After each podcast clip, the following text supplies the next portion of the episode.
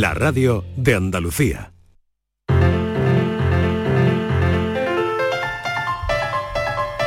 Abriendo hora, está ya Francis Gómez aquí en la tarde de Canal Sur Radio para dejarnos su impronta en la paranoia de hoy. ¿Puedo decir algo?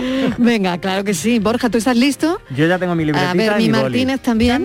Mi Martínez también. Venga, pues vamos. Yo te tengo que decir pues que estoy muy triste porque no he recibido la llamada que esperaba, ni me da una medalla, ni me da una chapa de Coca-Cola. Dale tiempo. Hombre, es que no puede uno empezar una sección y ya darle una medalla.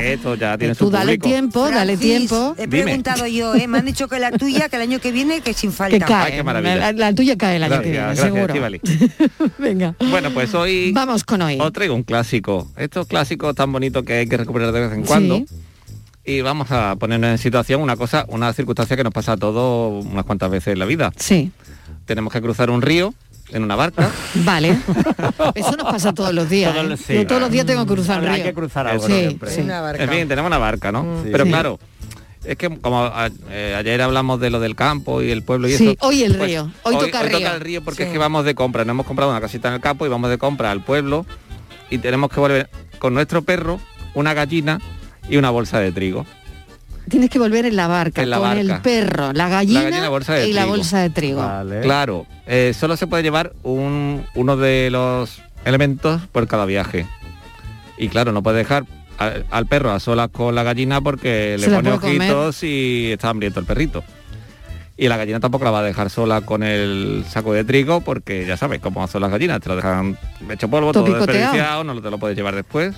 Sí. Entonces, ¿qué hacemos? ¿Cómo nos organizamos para poder llevar? ¿Cómo nos organizamos los cuatro? Solo llevando uno en cada viaje. ¿Cómo nos organizamos los cuatro? El perro, la gallina, el saco de trigo y tú y yo que voy llevando la barca. Claro, ahí pues claro. Tú no, exacto, pues ya, ¿cómo lo podemos hacer? Madre mía. Vale. Madre mía, de verdad, eso digo yo también, Martínez, madre mía. Pensando...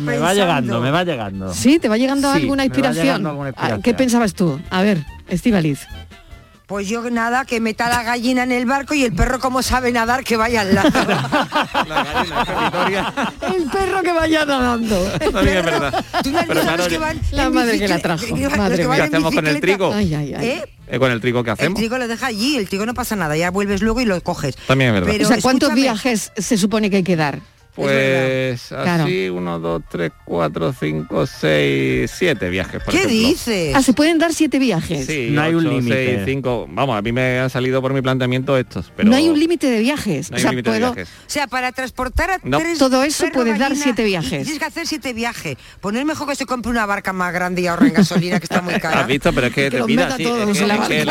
La barca te ha pillado ahí, que tú sabes, no puedes llevar otra cosa. Además, yo lo he dicho, esto es una situación que nos pasa casi todos los días. Bueno, a ver, Borja, venga, que nos vamos a la entrevista. Estoy aquí escribiendo lo que las opciones... Borja, si no hay que escribir, hay que pensar. Pero lo estoy yo apuntando. Lo repito, ¿vale? 3, venga, tenemos un perro, una gallina y un saco bolsa de trigo. Venga. Y tenemos una barca que cruzar el río. Pero no podemos llevar nada más que un objeto y en ninguno de los dos lados pueden quedar solos el perro con la gallina o la gallina con el saco de trigo. Borja, ¿qué estás apuntando? ¿Cuántos viajes vamos a dar? Llevo 3 o 4. Ya. Venga, si lo saben, por favor, mándenle un mensajito a Francis. Ahora te mando yo el mío. Él quiere un mensaje a toda costa. Venga, eso, hasta ahora. Favor, sí. Oye, enseguida charlamos con el chef Rafa Zafra. La paranoia de la tarde. ¿En qué capítulo de tu vida estás ahora? ¿Quieres hacer una reforma o cambiar de coche? ¿Tus hijos ya necesitan un ordenador para cada uno? ¿O quizás alguno ya empieza la universidad? ¿Habéis encontrado el amor y buscáis un nidito? En Cofidis sabemos que dentro de una vida hay muchas vidas y por eso ahora te ofrecemos un nuevo préstamo personal de hasta 60.000 euros. Cofidis, cuenta con nosotros. Había una vez un barquito chiquitito. Había una vez unas vacaciones únicas y había un momento único para reservar. Ahora, reserva ya tu crucero en la semana del crucero de Viajes del Corte Inglés por solo 60 euros, pagando en 6 meses y sin gastos de cancelación. Además, con el programa Confianza incluida, tu viaje con total tranquilidad. Financiación ofrecida por Financiera del Corte Inglés y sujeta a su aprobación. Consulta condiciones en viajesdelcorteinglés.es. En Cofidis.es puedes solicitar cómodamente hasta 60.000 euros, 100% online y sin cambiar de banco. Cofidis, cuenta con nosotros. En Canal Sur Radio, por tu salud responde siempre a tus dudas. Las alergias están por venir o han llegado ya. Esta tarde en el programa nos acercamos a la situación y conocemos las posibilidades de prevención y tratamiento de las alergias primaverales, con los mejores especialistas en directo. Envíanos tus consultas desde ya en una nota de voz al 616-135-135. 616-135-135. Por tu salud, de lunes a viernes, desde las 6 de la tarde, con Enrique Jesús Moreno. Súmate a Canal Sur Radio, la radio de Andalucía.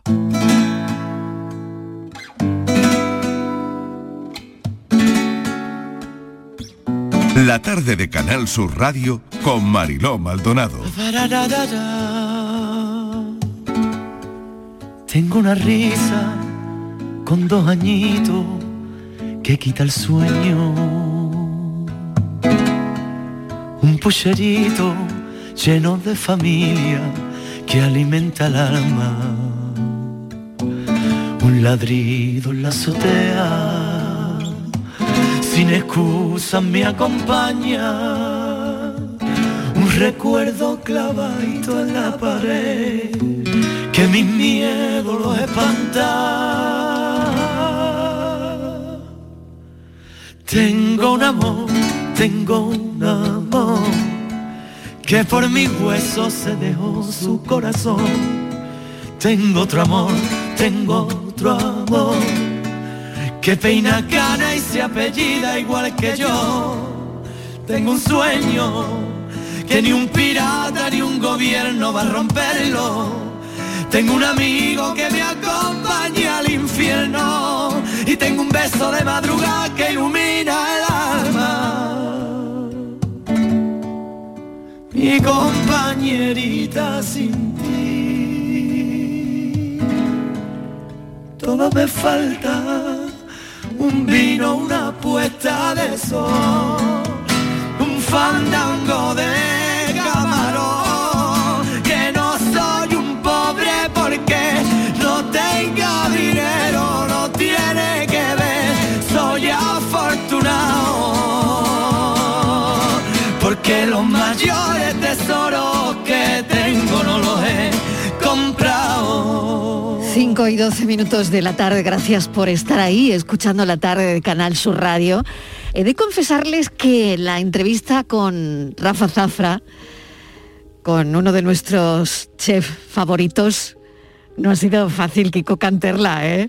Buenas tardes, Mariló. No sé si será más fácil reservar en el restaurante de Rafa o no sé, o que nos coja el teléfono para la entrevista. Sí, bueno, buenas tardes, Mariló. La verdad es que es un placer tenerle aquí a Rafa, es uno de los grandes nombres propios de la alta cocina española y la verdad es que aquí está sonriendo y con la, yo creo que como yo, ¿no? Con la piel de gallina después de escuchar esa maravillosa canción de Manuel Carrasco, ¿no? Y tanto.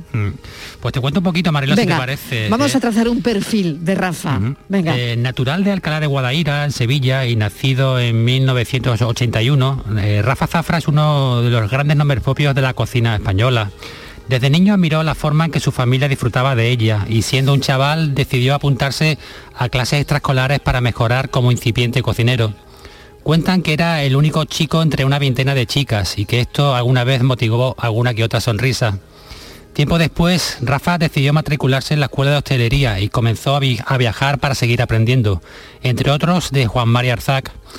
Un buen día entró como ayudante de cocina en la Hacienda Benazuza, El Bulli, donde acabó convirtiéndose en su chef y mano derecha de Ferran Adrià para mantener sus 2 estrellas Michelin con tan solo 26 años. Rafa dejó Sevilla en 2011, fecha del cierre de dicho restaurante. Tras su marcha han sido muchos los proyectos que ha dirigido, como Gerti Ibiza, de los hermanos Adrià y Gaile La Liberté. En 2016, junto a su socia Anna Gotanegra, puso en marcha su primer proyecto propio, Estimar Barcelona. Luego llegarían Estimar Madrid y Jondal, en Ibiza. Esta primavera verán la luz otros 2 proyectos, un restaurante en el Hotel Palace de Barcelona y una cervecería y marisquería en el Taiko Hotel de Sevilla, en pleno centro de la ciudad, en su tierra, porque regresar a casa, Mariló, disfrutar más de los suyos, es uno de los grandes sueños profesionales y personales de Rafa Zafra. Rafa, bienvenido. Hola, ¿qué tal? Estaba un poco nervioso escuchando la musiquita esta, que uno de los motivos por los que de verdad me atreví para volver un poco. Ay, qué bien, que me gusta. Oye, Rafa, yo he perdido la cuenta, he empezado a contar y a apuntar, pero no sé cuántos restaurantes tienes. Ostras, ahora mismo. No, mejor no contar, porque al final... Oye, de verdad, esto es tremendo, me he perdido. Bueno, yo creo que... Ha empezado Kiko a contar y digo, a ver, ¿cuántos son? ¿Cuántos? Mira, la verdad que no lo hacemos, muchas veces me lo dicen, ¿por qué lo haces? No, que si tiene... Eres muy ambicioso y yo te prometo que soy todo lo contrario. Es porque, me gusta hacer cosas creativas, diferentes y sobre todo a la gente que me rodea, pues poderle también darle su lugarcito, ¿no? Yo tengo gente muy buena de escuelas que han trabajado conmigo mucho tiempo y yo creo que en mi casa, tanto Estimar Madrid como Barcelona, pues que es como que se le queda pequeña, ¿no? Entonces yo creo que ellos tienen que crecer y que mejor apoyarme de ellos para seguir creciendo y abriendo cositas donde ellos puedan ser también más importantes, ¿no? Abriendo cositas, dice Rafa, cositas. Abriendo cositas. Oye, ¿cómo es volver 10 años después? ¿Qué te has encontrado? La verdad que yo siempre no he dejado de venir a Sevilla, porque yo creo que es una de las ciudades donde más me gusta pasar, por las familias, amigos, claro, y demás. Y aparte yo soy de los sevillanos, ¿eh? Me cuesta falta la feria, me cuesta falta la Semana Santa, pero por circunstancias de la vida me la pierdo, ¿no? Pero siempre la llevo cerquita. Y es el momento ideal. Yo todavía no tengo 40 años... Yo creo que esto de la pandemia nos ha ayudado un poquito a valorar más las cosas que no podías tener todos los días, la familia, hablar con los amigos y demás, y yo digo, ostras, yo no quiero crecer. O sea, si por ejemplo Taiko, que son una de las empresas que están apostando por la hotelería de gastronómica, si me lo dice en otro lugar del mundo, yo te puedo asegurar que no voy. Pero cuando me dijeron Sevilla y la puerta es Jerez, digo, vamos de cabeza.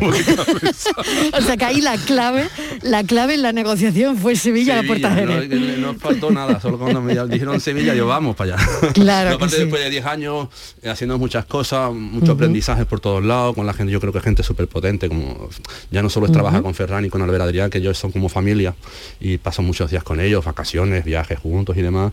El hecho de volver a Sevilla después de tanto tiempo pasando por grandes restaurantes, pues la verdad que me apetece mucho. Y me encontré una Sevilla mucho más normal, ¿no? Mucho más creativa, mucho más moderna, que nosotros no queremos renunciar a la pureza, ¿eh? Ni en todo el alma que como sevillano me gusta encontrar, ¿eh? O sea, no que pienses que soy un bohemio loco de esto, sino yo soy muy puro, muy de arraigos, muy de... Claro. Oye, yo también quería preguntarte por lo que te hacía tu madre de comer de chiquitito.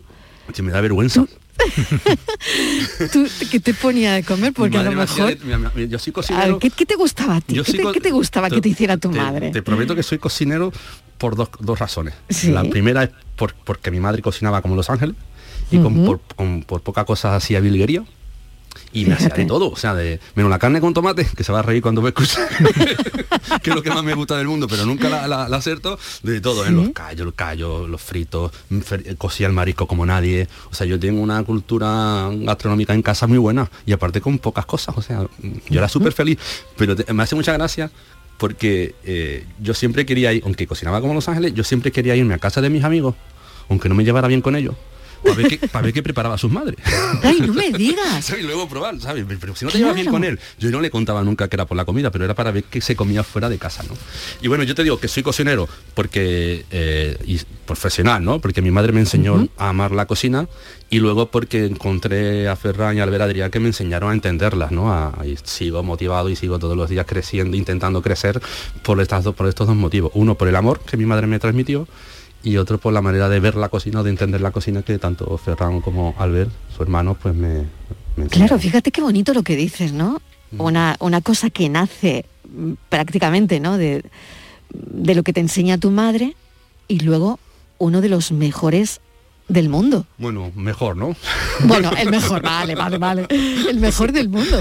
Mejor claro, del mundo. Es que todo eso, yo me imagino que hace que al final tu vínculo y tu arte, de alguna manera, porque esto, no me negarás que hay que ser artista también para llegar donde tú has llegado, ¿no?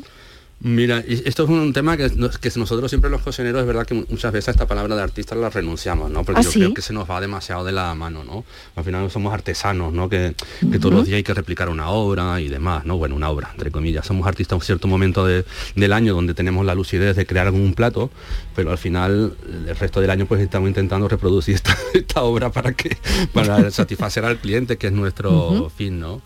Y bueno, yo tenía la suerte de esta, ¿no? De, por un lado, el alma, la pureza y el cariño, que yo creo que muchos, creo que es uno de los ingredientes más difíciles de encontrar en muchos restaurantes, es el cariño, ¿no? Que esto sí que me lo dio mi madre por la cocina, y luego por toda la parte creativa, en toda la parte de investigación, de reflexionar, de viajar y de inquietudes que en el Bulli pues me enseñaron, me inculcaron. ¿Qué es lo que tú crees que has aprendido mejor? Yo a disfrutar de los momentos, de la vida, del trabajo, de mis clientes, de mis compañeros, de la familia cuando estoy con ellos. Yo creo que esto es lo que mejor he aprendido, e intento a todo el mundo que trabaja conmigo pues que lo disfruten. Y sobre todo después de estos 2 años, ya te he dicho que estaba un poco todavía en estado de shock. Porque aparte yo viajo, suelo viajar mucho, y veo, sí, que estar, bueno, vengo de Brasil, y yo creo que Brasil ahora mismo está como nosotros hace 2 años, o sea, con unos miedos, unas inquietudes y claro, otras, claro. Que todavía te lo refresca más, ¿no? Oye, ¿nunca se te ha pasado a ti el marisco? Cociéndolo. ¿Nunca en la vida? El arroz se me ha pasado. ¿El arroz? Sí, en serio. No, pues si tienes 40 años. Rafa, ¿cómo se te va a pasar el arroz? Es imposible. Mira, hay una frase muy bonita que siempre me decía mío. Sí. Mi madre cuando cocinaba, que era para freír pescado, sí, para freír, para cocer marisco y freír pescado, arte al que un sevillano le han dado, ¿no? Entonces, claro, yo creo que freír pescado y cocer marisco creo que se me va bien, se me da bien. Fíjate, qué bien, ¿no? ¿Algún plato que se te resista o nada se te resiste, Rafa? No sé, algo. ¿Eres 10 en todo? ¿Qué va? Soy, ¿no? 5 en nada, soy un 5 en nada. A ver, intentamos trabajar todos los días y rodearte de gente súper profesional que te ayudan a todas las cosas donde tú no puedes llegar, pues rodearte del equipo para que te apoyen. Yo tengo la suerte de trabajar con Ana, su familia, que tienen 35 barcas, que nos cogen el mejor producto para nosotros. Luego la suerte de tener un equipo de súper confianza de la familia de Estimar, Ricardo, que es mi socio, que lleva más de 15 años con nosotros desde la Hacienda Benazuza, desde el Bulli. Luego todos los responsables que tengo, jefes de cocina, tanto en Estimar como en Yondals, son gente que lleva, son familias, o sea, con donde yo no llego, que yo no llego mucho, ellos seguro que sí llegan. Oye, ¿y te involucras en todo? En todo. Sí, desde porque yo creo que esto es muy difícil, pero claro, al final vosotros queréis que cuando vamos a comer a vuestros restaurantes, ¿no?, sea una experiencia, ¿no? O por lo menos eso es lo que siempre oigo, ¿no? Que esto sea una experiencia, el ir al restaurante de Rafa Zafra o de cualquier cocinero, sí, así con estrellas Michelin, tal, tiene que ser una experiencia. Pero tú te involucras en todo, desde que el cliente, el que va a comer, pone un pie en el restaurante. Y antes, yo creo que nosotros lo más importante antes de llegar al restaurante es un poco crear el concepto, la decoración, la ambientación, la atmósfera. Es súper importante, ¿no? Desde el sistema de reserva. Yo creo que sí, a ver, al final lo somos cocineros y necesitamos de comer, por supuesto. Pero la felicidad esta que tú cuentas, Mariló, yo creo que viene desde antes, desde el principio, desde que te dan una. Tú has dicho antes, es más difícil hablar contigo que una reserva en Estimar. Yo no, es más difícil. Pues entonces es verdad que cuando intentamos que reserven, sí, pues desde el minuto uno, porque se sientan, no sé, como estimados, nunca mejor dicho por la palabra, y ese cariño desde la música, la ambientación, el servicio, las luces, yo creo que... Pero no es por experiencia única, ni mucho menos, y a mí me gusta que se sientan cómodos, relajados, súper informal. Yo trabajo mucho. Un poco de nuestra filosofía es la casualización del lujo. Yo creo que la gente tiene que comer muy bien, en formatos muy divertidos, muy cachondos. Entonces yo creo que esta es un poco nuestra seña de identidad, y en todos los formatos pues intentamos transmitirlo. Yo me preguntaba si cuando se llega a tu punto, a tu nivel, Rafa, nunca cocinas solo. Porque yo os veo siempre rodeados de gente, con tantos ayudantes alrededor, vamos, yo me volvería loca. Pero esto también me imagino que forma parte de un todo, ¿no? Entonces, ¿tú cocinas solo alguna vez? Yo no. Nunca cocinas solo, ¿no? No, ni para mí, o sea, no. Claro, ya ni para ti. No, la verdad es que... Claro. Pero por la sencilla razón que yo creo que cocinar es un momento de fiesta, de compartir, y en equipo, de disfrutar, ¿no? Es algo en equipo, familia, ¿no? Yo nunca cocinaría para mí solo, la verdad. Yo cocino para hacer feliz a gente, y si la gente al lado mía pues puede ser feliz tanto cocinando como comiendo, pues encantado. Mira, la verdad es que venía a Brasil, me invitaron un viaje mágico, y me dijeron que tenía que ir solo. Le digo, no, a ver, solo yo no voy a ningún sitio, porque O sea que solo para nada, y en la cocina para solo nada, para nada solo. Tampoco. Porque aparte se aprende, yo creo que estar con gente, con equipos, diferentes puntos de vista y todo esto, yo creo que te hace un poco mejorar y pensar, ¿no? ¿Qué le gusta a un chef como tú? Yo no sé si tenéis manías, si no, pero ¿a ti qué te gusta hacer? ¿Qué es lo que más te gusta? Pues yo te va a ser tonto lo que te digo, pero a mí me gusta mucho trabajar en mis restaurantes, y cuando no estoy trabajando en mis restaurantes, ir a comer con la familia, con amigos, pero siempre esto, todo relacionado con la cocina. El otro día me preguntaron si no fuese chef, ¿qué sería? Y creo que sería, me hubiera gustado ser inspector de la guía Michelin, por lo menos. Y a ver, ¿y serías exigente o darías caña o qué? A ver. Está bien, yo creo que todo el mundo suma, y no voy a entrar. Claro. Cada uno. Oye, y cuando llega un inspector, has abierto un melón ahora aquí alucinante, porque claro, nunca sabes cuándo llega, ¿no? No es tan complicado. Lo que pasa es que nosotros hemos trabajado en un formato donde no intentamos entrar en esta línea de estrellas Michelin, sino crear un lenguaje nuevo a la hora de comer, diferente, lo que te he dicho antes, mucho más casual. Yo me he llevado mucho tiempo fuera de Sevilla, y entonces cuando la gente viene a Barcelona, lo primero que escucha es, pues, por ejemplo, la canción que has puesto tú, sea muy flamenquito, entonces claro, esto va en contra de los inspectores de la guía Michelin, pero que no es un formato que nosotros trabajamos para ello, ni mucho menos, sino que lo que intentamos... ¿Que si llegan? Pues si llegan, genial, pero aparte lo conocemos muchos, y que no sé si nos haría daño o no daño tener una... Muy bien. Porque... Bueno, no sé si Kiko Canterla tiene alguna cuestión más para Rafa. Kiko, adelante. Alguna que otra, Mariló. Quería preguntarle a Rafa, la cocina de casa, la de los padres, la de los abuelos, la de los hermanos, esa sensación que esas sensaciones que une son imposibles de alcanzar, ¿no? Es decir, por mucho que crees ambiente, por mucho que intenten, ¿no? Mira, nosotros tenemos, sí es verdad que no es fácil, ¿no?, encontrar este momento de compartir, de familiar y demás, pero uno de nuestros ADN de Estimar es que la gente come en la cocina. Y si podemos echar una vista atrás, los mejores momentos que tenemos nosotros en casa siempre han sido en la cocina, ¿no? Con padres, con las madres, los abuelos, en Navidad, todo el mundo ayudando a colaborar y todo esto. Entonces, claro, el hecho de que tú comas ya en la cocina de Estimar, pues ya es algo muy familiar, aunque no seamos familias directas, ¿no? Pues eso sí que es verdad que lo hemos conseguido. Ese poquito de... Qué bueno. ¿Alguna cosa más, Kiko? Pues bueno, pues la verdad es que muchísimo. Me llamaba la atención un poco lo que decía de crear este ambiente, ¿no? Que no solo es me siento, pruebo la comida, digo qué rica está, qué maravilla, y me voy, ¿no? Yo creo que la sobremesa me parece que es algo fundamental en lo que es la comida, ¿no? Es decir, no sé si se está perdiendo, que no sé si tú, que has visitado muchos países, ¿ves que hay algún cambio respecto a esta costumbre que tenemos normalmente de sentarnos a charlar con la familia, con los amigos, si nos levantamos muy rápido, si miramos demasiado rápido el móvil? Yo creo que en nuestras casas no, y en ciertos restaurantes de nivel la gente aprovecha mucho la sobremesa, y yo creo que es un momento bonito, ¿no?, de hablar de lo que... Bueno, al final muchas veces también de negocio, ya no solo familiar, ¿no? Que es verdad que te digo, yo muchas veces me planteo cobrar por tiempo y no por lo que han comido, porque estás más tiempo sentado que comiendo. No, pero es una cosa muy nuestra que no se tiene que perder, y que tenemos que ayudar a que la silla, el sofá o el sillón le atrape, se enganche, ¿no? O sea, un restaurante no tiene que solo que ir a comer, sino tiene que ir a estar, a convivir y a compartir y disfrutar. Y una experiencia. Pues, sí. Rafa Zafra, mil gracias. La vuelta ha sido, no sé si ha sido en enero, ¿no?, a Sevilla. Bueno, estamos ahí para primavera. Para primavera del 22, ¿no? Sí, lo de Taiko Hotels, ¿no? Correcto. Una gran empresa que están apostando mucho por la gastronomía en general, y mira, súper felices. En la puerta de Jerez, donde tú quieres, ¿no? Yo quería más la puerta.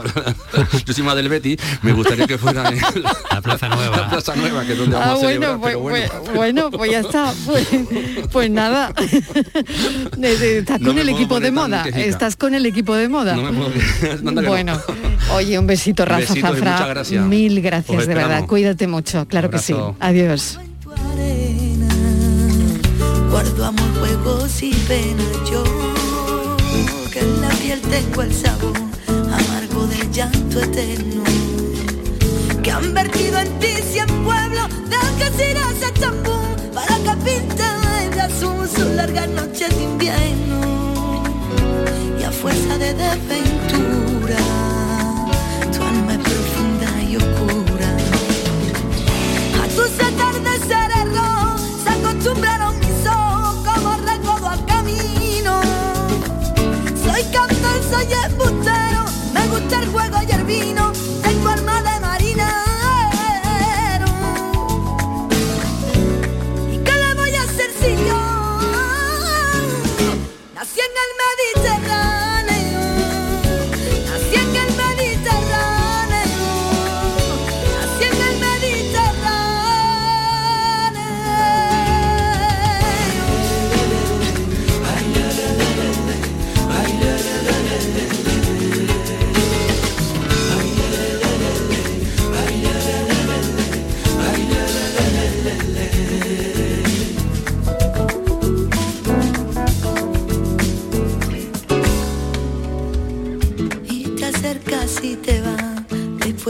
brisa mi aldea, jugando con la marea, te la pensando en volver, eres como una mujer perfumadita de brea, que se añora y que se quiere, que se conoce y se teme. Ay, si un día para mi mano viene a buscarme la barca, empujar al mar mi barca con un levante otoñal y dejar que el temporal de guasas sus alas blancas, y a mí enterrarme sin duelo entre la playa y el cielo.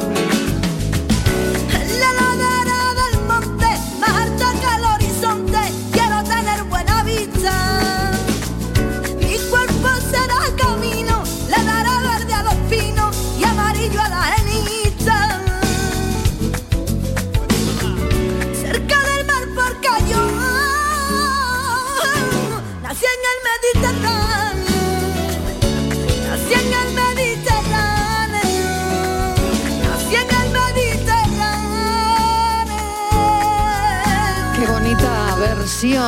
Niña Pastor y Mediterráneo. Y recordarle también a los oyentes que hoy Serrat ha recibido la Gran Cruz de la Orden Civil de Alfonso X el Sabio. Así que Joan Manuel Serrat hoy también ha sido premiado.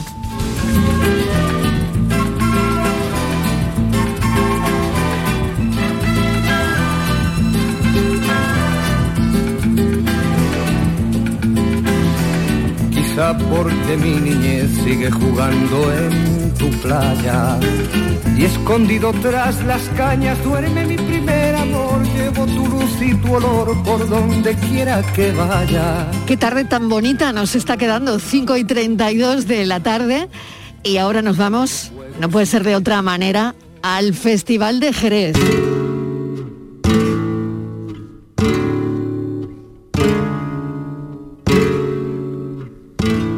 Vamos a contarles a los oyentes cómo marcha esta 26 edición del festival, y con quién mejor que con Manuel Curao. Buenas tardes, Manuel.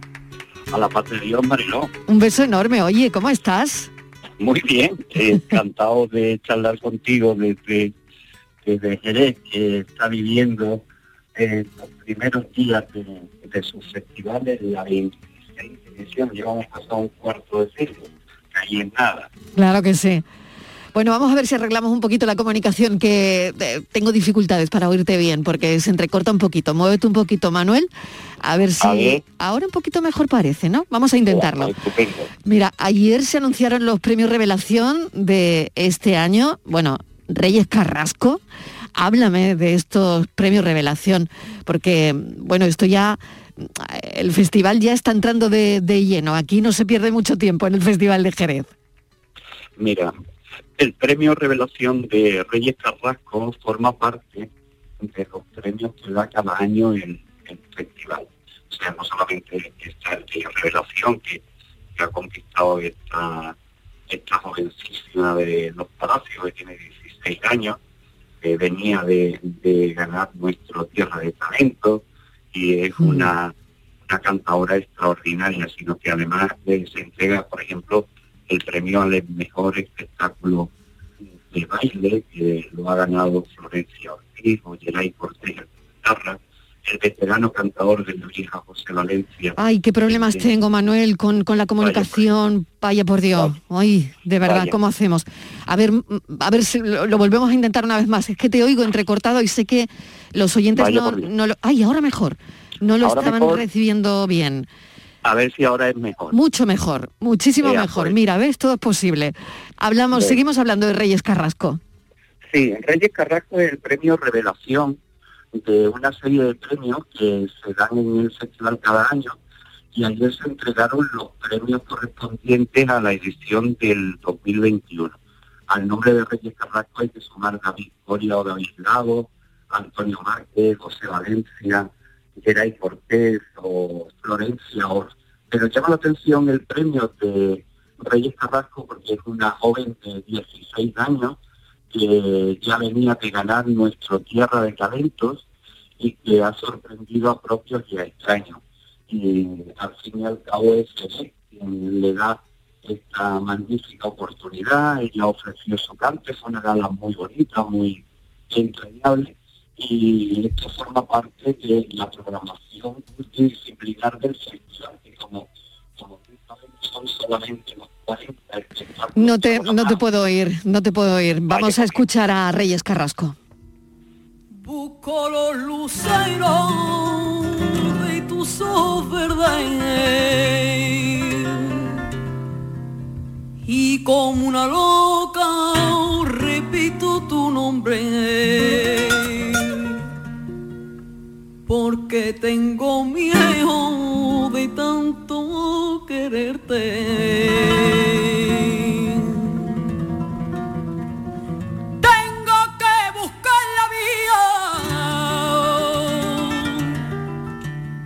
Con la cruz de tu traición soy esa rama caída que a nadie da compasión. Mi pelo negro,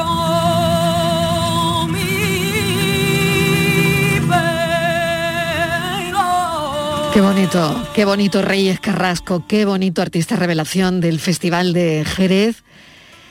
Reyes Carrasco es hija de María José Carrasco, descendiente de Joaquín y de Curro Malena, su abuela paterna de las Cabezas de San Juan, emparentada con los Carrascos de Lebrija y de Jerez, y artista, como les decía, revelación del Festival de Jerez, al que volveremos mañana y esperemos que con mejor sonido, porque hoy no podíamos oír muy bien a Manuel Curao, pero ya lo volvemos a intentar mañana, que seguro que mañana lo conseguiremos. Mi pelo negro.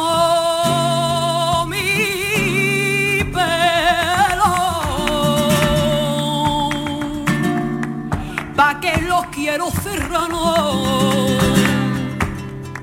si ya no tengo el consuelo de la sea de tu mano. La tarde de Canal Sur Radio con Mariló Maldonado.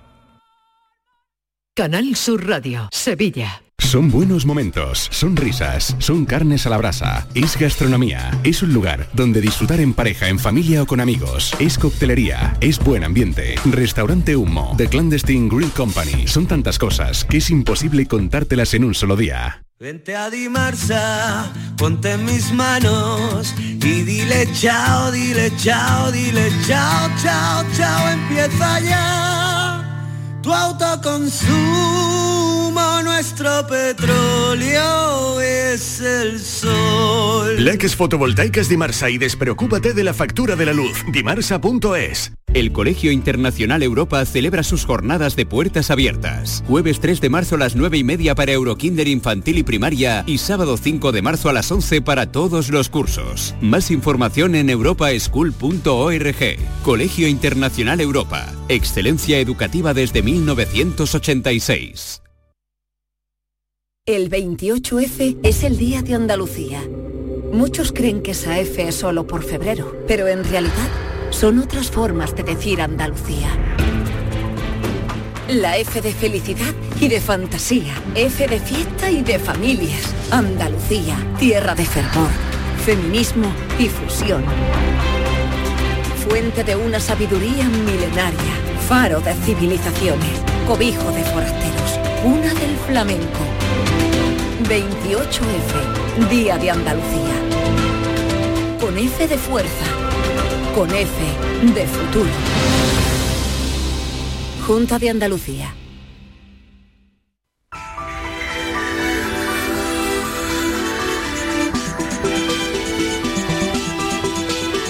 Y a esta hora avanzamos los contenidos del programa Por tu Salud con Enrique Jesús Moreno. Enrique, ¿qué tal? ¿Cómo estás? Hola, muy bien, encantado de saludarte. Hoy vamos a hablar de las alergias. ¿Qué es lo que pasa con los pólenes? ¿Qué es lo que pasa? ¿Sí? ¿Han llegado ya? ¿Les esperamos? ¿Puede venir más fuerte?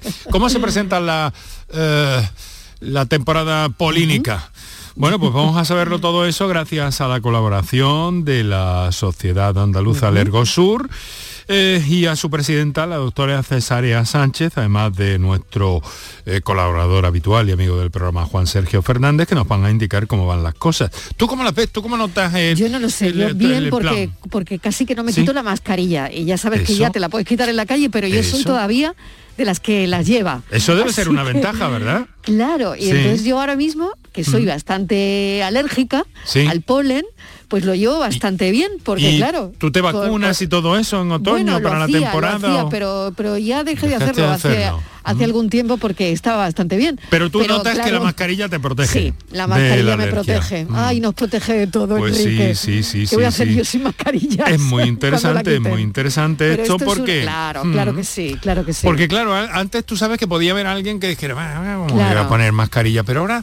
Es más normal, y si eres alérgico y tal, pues pasa más desapercibido. Oye, pues podría ser esto, ¿no, Enrique? Tener la mascarilla en la época de tus picos, ¿no? De mis picos de alergia. Bueno, yo recuerdo compañeros y compañeras que lo han tenido en la redacción, por ejemplo. Claro, sí. Pues no es ninguna mala idea, la verdad. Bueno, pues vamos a por las alergias, a ver cómo está el plan, a ver cuáles son los datos aerobiológicos que los aviones, que funcionan para eso, algunos de ellos específicamente, detectan en el medio ambiente, en las capas, distintas capas de la atmósfera, y vamos a conocer cómo está la cosa, y sobre todo vamos a ver cómo prevenir mejor que curar una alergia, sobre todo cuando prevenirla, porque prevenirla está muy bien que lo hagamos en otoño, que visitemos al especialista en otoño. Pero ahora, ¿qué podemos hacer? Hombre, siempre la medicina podrá aportar algún recurso, algún alivio. Obviamente. Pero hay que tomarse esto en serio porque vamos camino de ser prácticamente la mitad de la población alérgica, Mariló, dentro de unos años. Sí, así que esto está cuidadín. Esto va que vuela. Bueno, mil gracias y te escuchamos dentro de un ratito. En nada, a las 6:00 de la tarde. Hasta ahora.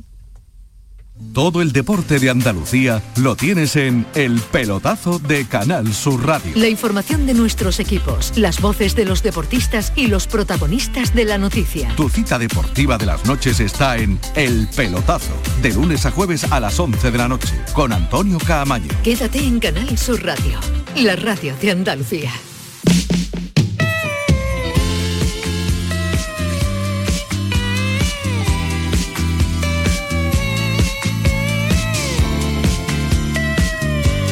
De Canal Sur Radio con Mariló Maldonado. ¿Cómo puede ser que uno sueñe con alguien que ni siquiera ha conocido? No sé si es posible, pero yo llevo ya mucho tiempo soñando contigo. Y cuando la historia parecía completa, le diste una vuelta de 360. Tú eres el 50 de mis 50.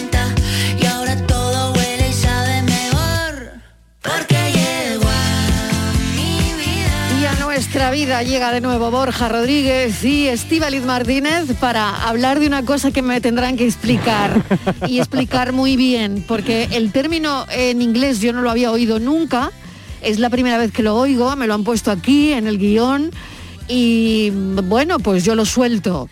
Yo soy muy, ¿cómo se dice? Muy obediente, así que yo lo digo. Sí, el término es hard bailing, ¿no? Hard bowling. Hard bowling. Que bueno, es muy sencillo, yo no sé por qué nos complicamos. Ya te digo yo estas cosas, ¿qué es eso? Facilísimo, te digo una cosa, yo seré muy simple, pero yo de ponerle nombres ingleses a las cosas que ocurren todos los días y toda la vida y de toda la vida de Dios. Vale. El día que al botijo le llamen en inglés, ese día ya no sé qué hago, vamos, me doy un nudo en la lengua. Bueno, ¿qué es un hard bowling? A ver, hard bowling. Es que, fíjate, Mariló, ¿qué cosas aprendemos aquí en este programa? Ya verás, claro, ahora lo que es fácil, pero es difícil aplicarlo, ¿no, Borja? Porque es... todos queremos, o muchos, tener pareja, pero lo que no queremos es tener una pareja tóxica, porque eso es malo, nos desgasta, nos genera enfermedades, todo lo que es tóxico es malo, porque la palabra es perfecta, todo el mundo entiende tóxico. Entonces, esto es como un método o una fórmula o unas prácticas que se suponen que te dicen cómo ligar, cómo conocer a una persona, es como una vacuna, para protegerte contra las parejas tóxicas, ¿no, Borja? Algo así. Algo lo que así, pasa es que esto, claro, luego ya ojeando bien, porque esto viene del hard bowling, viene de un artículo en inglés. De hecho, esto todavía no tiene traducción en castellano, pero sería algo así como bola dura en un juego de béisbol. Sí. Sería como ir con bola dura. Entonces, esto es realmente ir con todas las cartas encima de la mesa a la primera cita. Esto lo ha acuñado una creadora de podcast inglesa y, bueno, experta en pareja, se llama, no tengo aquí el nombre, Laksmi Rengarajan. Qué fácil el nombre. Facilísimo, muy fácil todo. Muy fácil. Pero esa mujer ha dado con la clave de cómo evitar a la hora de tener una pareja que no sea tóxica. Es decir, te ha dado las claves para decir, tenga cuidado porque se puede meter usted en un fregado y esto le va a traer muchos problemas. Claro, sí, no, y ese es el problema. Venga, esto se ha traducido de un artículo en inglés. Y para que supongo que aquí en España le demos un clic y bola, han puesto lo de prevenir una relación tóxica. Pero esto, el método o la movida esta del hard bowling realmente no es tal que así. Esto vale, básica, ¿qué es? ¿Qué es? Queremos saberlo, estamos intrigadísimas. Esto lo que quiere decir es que tú cuando vas a conocer a alguien y te sientas a tomarte un vino, una cerveza o a cenar, tú de primera pones encima de la mesa la carta y tú dices, yo no busco rollo. Pues quiero una relación de pareja. Esa es la definición que yo quería. O quiero rollo y no quiero una relación seria. Entonces el hard bowling es ir al grano. Es muy, muy, muy al grano. Pero no al grano, sino ya muy al grano. Muy al grano porque, de hecho, según lo que cuentan en el artículo, es incluso antes de terminar esa primera cita o tal, decir, mira, yo vengo aquí a conocerte y tal, pero yo estoy buscando una noche de pasión, estoy buscando una relación de pareja, estoy buscando conocer a alguien y tal. Pues va a haber quien no termine de cenar. No, esto como hablábamos el otro día, es que nos pagamos el vino a la media Martínez, y nos vamos. La Martínez sale corriendo. Martínez se levanta y se va. Martínez sale corriendo. Bowling de este. Yo se levanta y se va. Para nada. Yo sí, pero me ha llamado mucho la atención porque realmente dice que esto ha surgido mucho, sobre todo de la gente muy joven, a raíz de la pandemia. Y lo que busca, que ahí sí estoy yo de acuerdo, es una sensación de control. Es decir, si tú vienes con las cartas encima de la mesa a las claras, en teoría nos vamos a evitar el que pueda llegar a haber una relación tóxica o un malestar. Pero que es una persona que conoces, claro, a mí también me lo parece un poco. ¿Es una persona que conoces o no? No. Nos acabamos de conocer o hemos quedado por redes sociales. Acabas de conocer a una persona, vale, acabas de conocer a una persona, yo para poner a los oyentes en situación, sí. Acabas de conocer a una persona y el hard bowling es que en la primera cita tú le dices claro lo que buscas de esa relación. Exacto. O una relación formal o una relación de media hora más. Exactamente, o vale, no sé lo que busco. Que también vale, que también sirve. ¿Cuál es el problema? Que si lo que queremos es tener esa sensación de control, que según dice Laksmi, es algo que viene derivado de la pandemia, claro, en el fondo lo que estamos buscando es protegernos. Claro, pero que cualquier otra cosa. ¿Quién lo puede controlar? Claro. Nadie. A ver, esto yo con esto no estoy de acuerdo. Claro, ¿quién puede controlar eso? Psicología, no sé. Dicen en psicología, y eso Borja me va a decir si es verdad o mentira, dicen que cuando tú conoces a alguien, pero que es como lo hace cualquier especie animal, tú cuando conoces a alguien es como un pavo real, tú enseñas tu mejor cara, pero no lo haces de manera para engañarla, sino porque es como una especie de cortejo, ¿no? Tú dices que el humano enseñamos la mejor parte de nosotros, somos como todo está bien, todo es bonito, ay, pues qué comprensiva soy, qué bueno, qué tal, yo te llevo, yo te traigo, y después al cabo de muy poco tiempo, de un mes, 2 meses o 3, pues ya te empieza a salir tú y yo, tal y como eres, pero que eso al principio no sale. Entonces, a veces por eso los problemas en las relaciones aparecen cuando la relación empieza a rodar, porque es cuando realmente nos manifestamos como somos, porque antes no con la intención de engañar, sino es como, yo creo que lo hacemos de manera inconsciente. No sé, Borja, si está de acuerdo en esto. Con lo cual, ¿tú cómo vas a ir la primera cita diciendo, mira, ven aquí, vamos a poner las cosas muy claras? Aquí se va a hacer lo que yo diga. Si yo digo que a las 6, ni a las 6 menos 5, ni a las 6 y 5, a las 6. Claro, es el primer día, no lo puedes decir. Ay, no pasa nada, si un día vienes tarde, pues no te preocupes, tú me llamas. Ay, si no tengo ningún problema. Claro, pero luego eso no es así, porque llega a las 6 y un minuto y ya se te ha puesto los ojos al revés. Claro, y porque además realmente con todo esto, aparte de lo que dice verdad Estíbal, que bueno, intentamos dar siempre nuestra mejor cara en esas primeras citas, pero es verdad que claro, tú no puedes encontrar una primera cita a alguien que exactamente encaje en todo lo que tú quieras, como tú lo quieres. Entonces, ir con esto, creo que más que una protección real hacia relaciones tóxicas, es una herramienta de control. Porque en una primera cita puede encajarte todo muy bien, puedes tener las cosas muy claras, la otra persona también, pero luego dentro de 3 citas más o 3 encuentros más no las tenemos tan claras o no me encajas tanto. Entonces esto es Me parece más una cuestión de protegernos y echar el jarro de agua fría encima y decir yo quiero esto y esto es lo que hay, si te gusta bien y si no pues nada, que realmente una gestión positiva del tipo de relación que quieres, de cómo llevarlo. Es cierta una cosa, y es verdad que eso lo dice el artículo y a mí se me ha gustado mucho, que es que comunicar, y eso sí es verdad, nunca empeora las cosas, sino que es, eso sí es verdad que es la única certeza que tenemos, ¿no? A la hora de comunicar y de contar cosas, pero el problema viene cuando tú lo que comunicas y lo que cuentas en el fondo es como una especie de exigencia hacia la otra persona y además, oye, mira que yo vengo para esto en concreto. Creo que se pierde mucha fluidez, se pierde mucha naturalidad a la hora de conversar con alguien o de empezar a conocer a alguien. Yo creo que sí. Creo ahí que hay frío, no lo termino yo esto de cuadrar. Bueno, y ahí encaja ese tipo de parejas que tienen la necesidad de presumir de su relación. Todos conocemos, y no parejas que empiezan, no todos conocemos a alguien que es como la pareja ideal, o por lo menos cara al exterior. Son como todo, es fantástico, maravilloso, nunca discuten, siempre se quieren mucho y tal y cual. Y luego, pues a veces no es así, o la mayoría de las veces no es así. Esa necesidad, ¿qué necesidad hay de presumir de que tu relación es perfecta ante los demás, cuando seguramente que no lo es?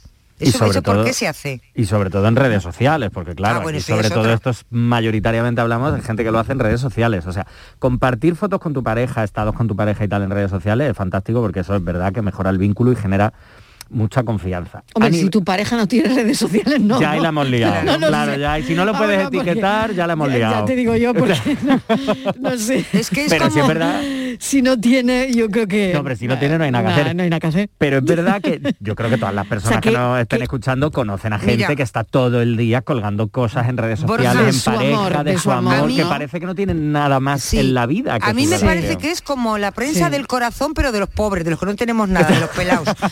Es verdad, las redes sociales, porque mira, cuando... Está maravillosa, cuelgan la foto con su novio, ay, qué felices somos, qué maravillosa. Cuando se enfadan... la una o el otro, me da igual, con un amigo, todos, ¡ay, qué divertido! Dices que está fatal tu novio o tu exnovio o ella, y entonces el otro... Sí, es todo ya como... Todo ya es como fantástico, ¿no? Para fastidiarlo, o sea, es como para darle en las narices... Pues, todo verás, se cuece ahí, Estíbaliz, todo entonces, se cuece ahí en las redes. Es como la prensa del corazón de los que no... Pero es en todo, ¿eh? Es en todo. Lo estamos viendo en todo, y en todo es en todo. Exacto, pero lo que pasa es que es verdad que hay parejas que tienen... al menos desde fuera, y es verdad que esto luego se ha empezado a ver, que tienen como una necesidad para hacerlo, ¿no? Y hay como tres razones por las que lo suelen hacer. Una es la protección, lo que yo llamo... Hay gente que lo llama protección, yo lo llamo marcar territorio. Es decir, que toda la comunidad de Internet sepa que esta persona y yo estamos juntas y que aquí no se va a meter nadie. Sí. Que luego hay muchos memes de eso, de muy felices en redes sociales, pero luego tienes unos cuernos que no entras por la puerta. Ya, claro. Eso está muy feo, ¿eh? Está muy feo. Eso está muy feo. Pero también pasa. Luego hay otra sensación de, para validar tu propia relación y sobre todo validarte a ti. Pues, temas de inseguridad, de autoestima o incluso una tendencia narcisista, que esto también tiene cola. Y luego... es verdad que luego puede ser para intentar mejorar un poco el vínculo que tengamos si no es muy fuerte, porque a lo mejor lo típico, llevamos un mes y parece que llevamos 7 años juntos de la cantidad de fotos que hay en redes sociales tuya y mía. Y eso es un problema. Más que el reportaje de mi boda. Totalmente, Dios, vamos. Claro, yo siempre pensaba... Y luego cuando estás preocupado por los likes, ¿no? La foto estupenda, eso, cuando nos hemos ido de vacaciones, cuántos likes se tiene. Gente que lleva... 2 días y tienen todo un pasado fotográfico. Y que además hay una pasión, hay una cosa que cae igual cuando rompen, que cuando rompen aquello es un drama y te odio y tal, y yo en qué momento empiezan a borrar fotos, o sea que todo esto... Pero es lo que dice Estivaliz, claro, es una manera de alguna forma, no sé, de entretener a la comunidad de... Yo creo que sí, porque... Sí. De usuarios de las redes sociales, porque es verdad que todos al final entramos ahí, ¿no? Yo no soy de esa generación y estoy he vivido esa época, ¿no? Y a mí eso ya me queda muy lejos, ni lo haría. Pero yo siempre pienso, si tú, yo a veces pienso, yo cuando tengo una pareja, he sido súper feliz, me lo he pasado fenomenal, yo jamás he pensado en hacer fotos, porque estás en tu mundo, disfrutando de una relación y no estás en esa relación para subirlo a las redes para que el mundo lo vea. Es que a ti en ese momento el mundo es que te da igual, porque estás en tu mundo. Postea, decía la canción, ¿no? Postea para que el mundo lo vea. Claro, pero una cosa es que, subir alguna foto, momentos juntos, por supuesto, eso, nadie tiene una medida de lo que sí, lo que no. Pero el problema es, o entra, que son las personas, digamos, que vemos esa foto, no lo vemos tanto, no lo sentimos tanto, es el hecho de validar todo eso, de necesito subir esta foto, necesito que se nos vea juntos, por inseguridades, por marcar ese territorio, por los likes o lo que sea. Eso desde fuera se está empezando a ver cuando... pero es igual que las personas estas que solo suben selfies. O sea, tu cuenta, tú entras a una cuenta y es todo selfies. Sí. Todos fotos tuyas. Es como tú no tienes más intereses en la vida, aparte de tu cara en un espejo. Bueno, a lo mejor es que no lo quieres poner, ¿no? Sí, no lo sé. Claro. Es cierto, puede ser. Tengo a Francis ya con la paranoia. Vamos, oye, esto es muy interesante, tenemos que seguir otro día. Porque ahora tengo yo que ver mi cuenta si solo tengo selfies. Tú mira la tuya, Martínez, a ver si vamos a tener solo selfies. A ver. Bueno, Francis, vamos con la paranoia de hoy. ¿Cómo ha ido la cosa? ¿Te han llamado o no te han llamado? Claro que me han llamado, porque ya he dicho, es un clásico, ¿no? Y bueno, pues ha habido muchos oyentes. Yo, que la gente lo sabía. Y pensé que me estabais quitando la sección, hablando de este enigma de por qué la gente pone las cosas en redes. Vamos a ver los oyentes lo que han dicho. Muy buena, familia desde Granada. Hola. Yo, para pasar animales, yo creo que con 4, ¿no? Movimientos. Tienes, coges, montar tú y el perro, lo llevas, suelta el perro, bajas, coges el pienso, lo subes, lo sueltas, bajas con la gallina, subes y te apeas los dos. No, porque no has dejado al principio solo la gallina con el trigo. No, porque la gallina se come, ¿no? Ya no hay trigo, ya no habría trigo, claro. Va el primer viaje con la gallina, dejar perro y el trigo. Exacto. Dejas la gallina en la otra orilla, vuelve a por el perro. Sí. Te lleva al perro, coges la gallina y la sueltas en la orilla. Coges el trigo y lo dejas otra vez en la otra orilla con el perro. Muy bien. Y el último viaje ya vuelve solo, recoges el trigo y los tres a salvo. Ahí estamos. Venga, resuélvelo, Juanito. O yo después de esto me tengo que tomar una biodramina. Y yo, después de tanto viaje, en barco, marea perdida. Increíble, ¿eh? Digo. Me llevaría la gallina. Sí. Dejaría la gallina. Iría a por el perro. Llevaría al perro y me llevaría la gallina de vuelta. Luego me llevaría el pienso. Dejaría el pienso. Y me iría por la gallina. Y así no están juntos. En efecto, así no coinciden. Yo admiro profundamente a mis oyentes. No puedo más que admirar a esta sabiduría que tenemos aquí todas las tardes. Porque estamos subiendo el nivel. Estamos subiendo el nivel cada vez más y la gente lo sabe. Que venga guapo Borja, que nos vamos de boda. Venga, no decimos más. Nos vamos de boda, es verdad. Oye, mil gracias. Pensamos. Muchas gracias.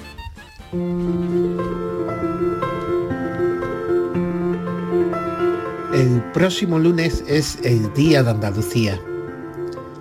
Sería recomendable que todos los andaluces pasaran algún día de Andalucía fuera de Andalucía, porque puede que solo entonces se dieran cuenta de lo que significa ser andaluz, de lo que significa Andalucía, porque puede que solo entonces fuera de Andalucía, algunos por primera vez, percibieran el profundo sentimiento andaluz que nace de su interior y que ni ellos mismos eran conscientes, porque puede que solo entonces pudieran percibir con total nitidez las virtudes, que les aseguro que son muchas más de las que pensamos, muchas más, y los defectos, que son los menos, que también los hay, pero que no nos damos cuenta de ellos.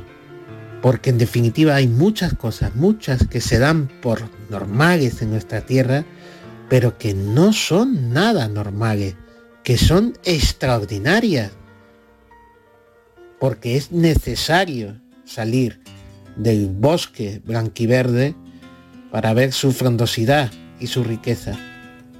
Es necesario salir del bosque blanquiverde para ver lo bien que se vive o que se puede vivir dentro de él. La de las callejas estrechas y blancas, la que cuando pena se pone a cantar, la de la Alameda y la de la Alhambra, la de pedir tierra, pedir libertad, la de Machado y Camarón, la del compás por derecho y la de partirse el pecho, porque sobra corazón, late, levante y poniente. Qué bonito pensamiento el de Jaime Aguilera, nuestro escritor Jaime Aguilera, que hoy nos ha dejado un pensamiento precioso sobre Andalucía. Y es verdad que los que hemos vivido fuera lo sabemos. Sabemos justo lo que él ha expresado en su pensamiento. Qué bien vivimos aquí. Nadie te va a querer. Mañana a partir de las 3 de la tarde les estamos contando precisamente la vida desde aquí, desde Andalucía. Gracias por estar ahí. Hasta las 3.